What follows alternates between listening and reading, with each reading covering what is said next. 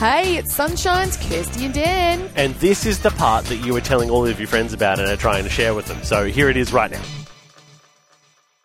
There's there's been a bit of media talk over the last few months about you know, um, people just being a bit aggro, people being a bit bit rude, especially when it comes to our service people. You know, like uh, restaurants and Yeah. and serving waitresses. You know what's not and- cool? What? Being rude to waiters. Mm. Well, there's a um, an Italian restaurant down your way.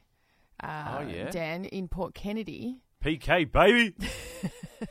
And the owners of this Italian restaurant, who've been in the industry for you know, There's only one Italian restaurant in Port Kennedy. is there? It's great.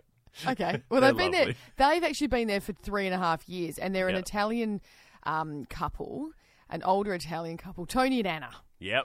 And they've been dealing with an extraordinary amount of abuse from customers, and they're just really done with it. 100%. Um, so they've decided to come up with a, a new way to deal with it.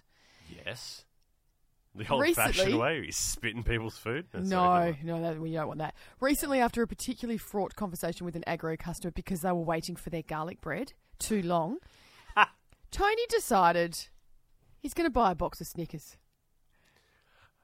okay. And he said, you know, he's got this is a chef with more than 20 years industry experience. He wrote, Our new policy will be if for any reason you feel the need to scream at our staff or are that hangry that it is impossible to control your emotions, we'll offer you a Snickers to take the edge off. Don't be offended.